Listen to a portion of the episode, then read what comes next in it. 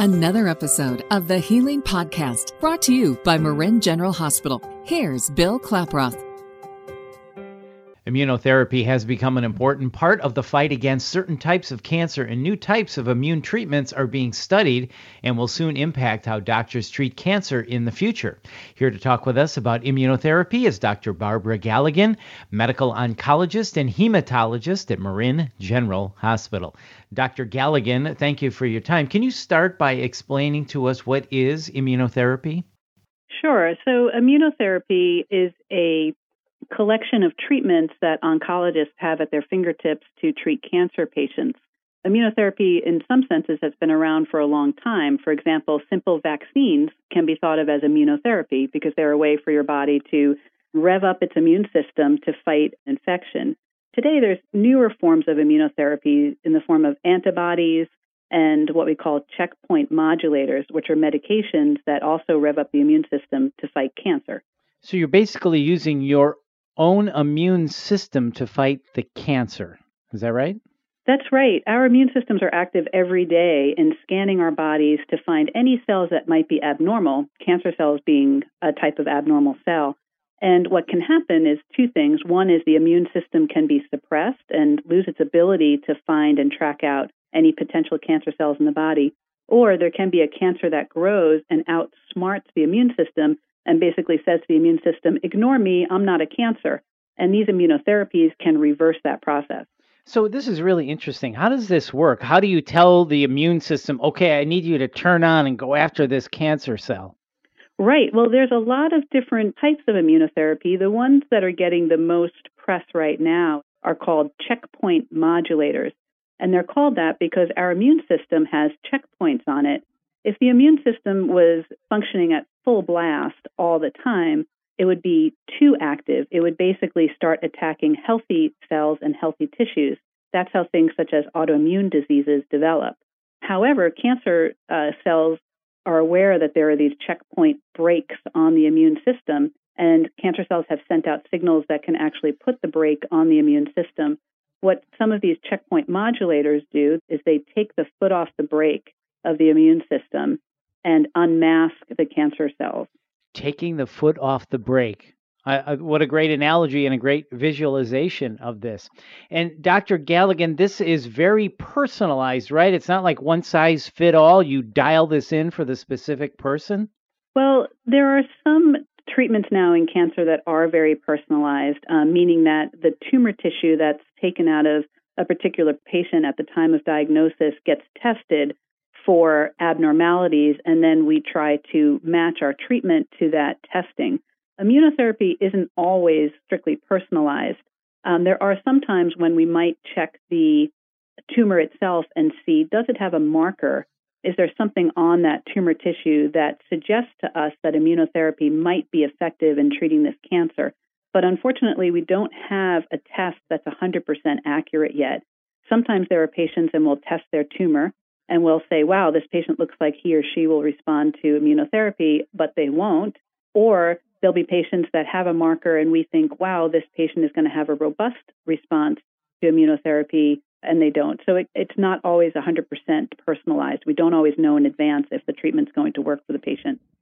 Okay, gotcha. So who is a good candidate then for immunotherapy? In order to determine if someone's a good candidate for immunotherapy, they need to have a good working relationship with their oncologist. It's a very nuanced and complex field, and making the decision if immunotherapy is right for treating a particular patient involves both number one, what type of cancer is this?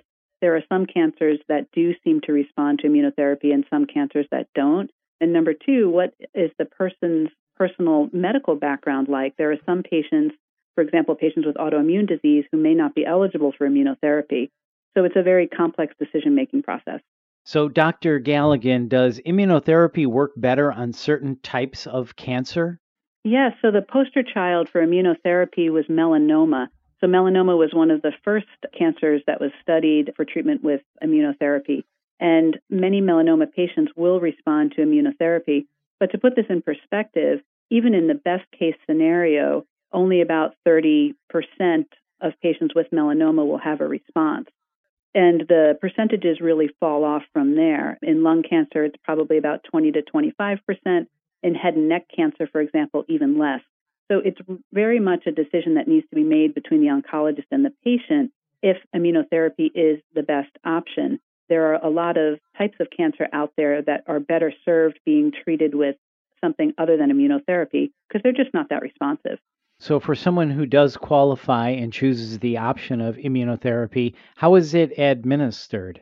There are different types of immunotherapy. The one we've been speaking about the most, these checkpoint inhibitors, are administered intravenously through one of the patient's veins in an infusion room. The other types of immunotherapies, things such as vaccines and antibodies, some are administered by shot. So it really, again, depends on which type of immunotherapy the patient receives. And how does the process work? Is it like chemotherapy? Do you go in for multiple visits? That's exactly right. It is similar to chemotherapy. You go in for multiple visits. You sit in a chair in an infusion room, and the medication runs in through the intravenous into your veins for a period of time. Sometimes it's an hour, sometimes it's longer. And then you go home and you return on a set schedule every few weeks. An important part of it is that with each return visit, you're seen by a physician and examined to see if you're developing any of the side effects associated with immunotherapy, so that those side effects can be caught early and treated.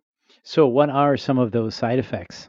because immunotherapy ramps up the immune system, it can also make the immune system turn on your own healthy tissue.